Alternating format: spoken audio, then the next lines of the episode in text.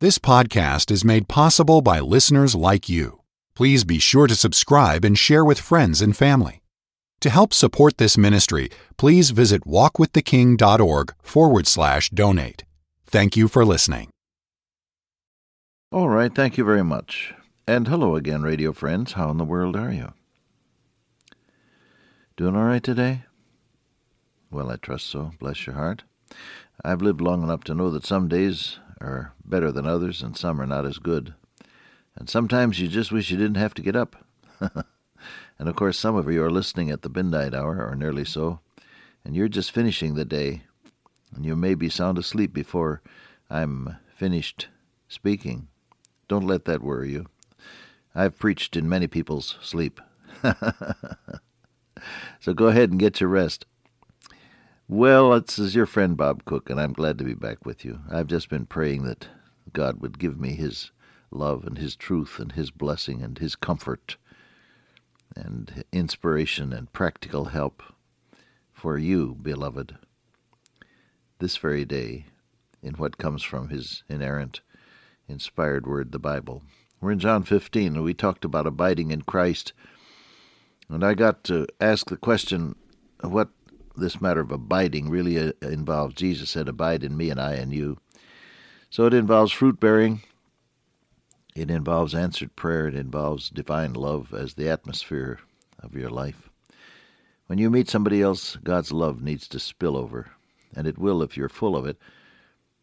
Romans 5 5 says, The love of God is shed abroad in our hearts by the Holy Ghost who is given unto us sincere, uncalculated, non manipulative regard for the value of another person's life, God's love, Christ's love, the love of the Holy Spirit spilling out of your life. That, that is one of the results of abiding in Christ. Then there's obedience to his commands. No double talk in the Bible. We tend to try to get around some of these things. I know I have different times in my life, haven't you? Yes, Lord, I know that's what I ought to do, but. Well, he doesn't work that way. He said, You're my friends if you do whatsoever I command you. Then, of course, there's this matter of joy, unspeakable and full of glory. These things have I spoken unto you, that my joy might remain in you, and that your joy might be full. God's joy in your life in whom, though now ye see him not yet believing, says Peter, ye rejoice with joy unspeakable and full of glory. Paul says in Galatians 5 that the fruit of the Spirit is love, joy, peace, long suffering. What is joy? Well, joy is that ineffable sense of well being that goes way beyond happiness, because happiness depends on circumstances. Joy depends on a relationship with your blessed Lord. You can be joyful in the midst of tribulation. That's what the Bible says joyful in tribulation. Wherein ye greatly rejoice, says Peter, though now for a season ye are in heaviness through manifold testings. They didn't feel very good. They were in heaviness. That phrase, in heaviness, means they, they felt bad. But he said, You rejoice in the Lord Jesus Christ. Do you know that secret? Somebody's lost a, a wife or a husband, and the waves of loneliness sweep over you from time to time. And the well meaning efforts of friends and acquaintances don't seem to take that away.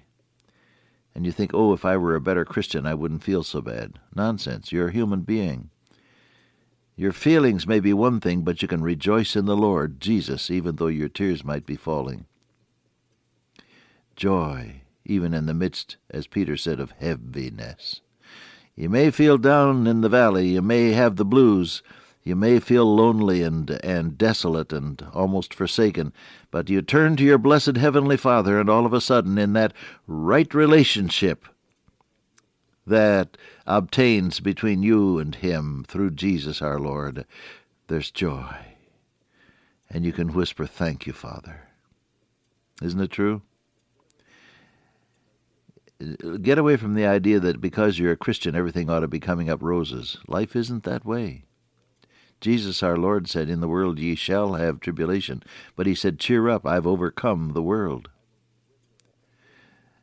I will be with him in trouble, says the Psalms. See, God lets us go through things so that He can prove how wonderful He is. Therefore will the Lord wait, says the prophet. Therefore will the Lord wait, that He may be gracious unto you. You've had children of your own and grandchildren, some of you. You know sometimes that you've delayed giving a present until the child was able to appreciate it, haven't you? Of course, that's happened to all of us as we brought up our children. There is a time, there's a right time to do things. And so you wait until the child can appreciate certain things. Then you provide them. Therefore will the Lord wait, that he may be gracious unto you. And God lets things happen in our lives, I'm convinced, in order that he might grow us up a little and then show how wonderful he is to us.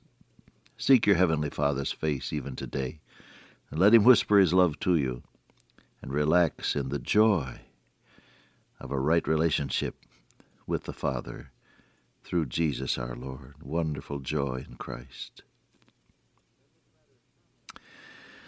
Then this matter of permanence, it has to do with, with his, his choice of us. I made a little list of the things he said he had done Verse 15 I have called you friends. I have called you friends. Whatever Christ calls anything, that's what it is. Uh, names in the old days, of course, used to have far more significance than they do today. People were named for their character, they were named for their looks in some cases, and they were named quite often for their occupation. So today we have Mr. Baker and Mr. Shoemaker and Mr. Banker and Mr. Cook, even. but Jesus said, I called you something because that's what you are. I have called you friends, not servants, not slaves. The, sl- the slave doesn't know what his master is doing. But I've called you friends, philos, philos, uh, that's a noun which is related to the the verb phileo, which has to do with with sheer, warm, brotherly love. He said, I called you that because that's what you are. My heart breaks with gratitude as I think that the Lord Jesus, who is absolutely pure and holy, because he gave himself for me and paid the price for my salvation with his shed blood on Calvary, can reach down and look at me and say, There's my friend, Bob Cook. I don't know how he does it, beloved, but he does. He said, I've called you friends. And they had their share, those disciples did. They had their share of faults and foibles, didn't they? So severe. In one case, in the case of Judas, that he was going to sell out his Lord. And in the case of Simon Peter, he's going to deny that he even knew the Savior when under pressure of, of those who uh, were gathered in Pilate's judgment hall. And others were going to run away and hide. A fine bevy of friends that was. But you see, the friendship of the Lord Jesus doesn't depend on your performance, it depends on His purpose. Oh, thank God for that. It doesn't depend on your performance. That the trial of your faith, being much more precious than of gold that perisheth, might be found unto praise and honor and glory. Count it all joy, says James, when you fall into, into different kinds of testings, knowing that the trial of your faith worketh patience, and patience experience, and experience hope, and hope maketh not ashamed.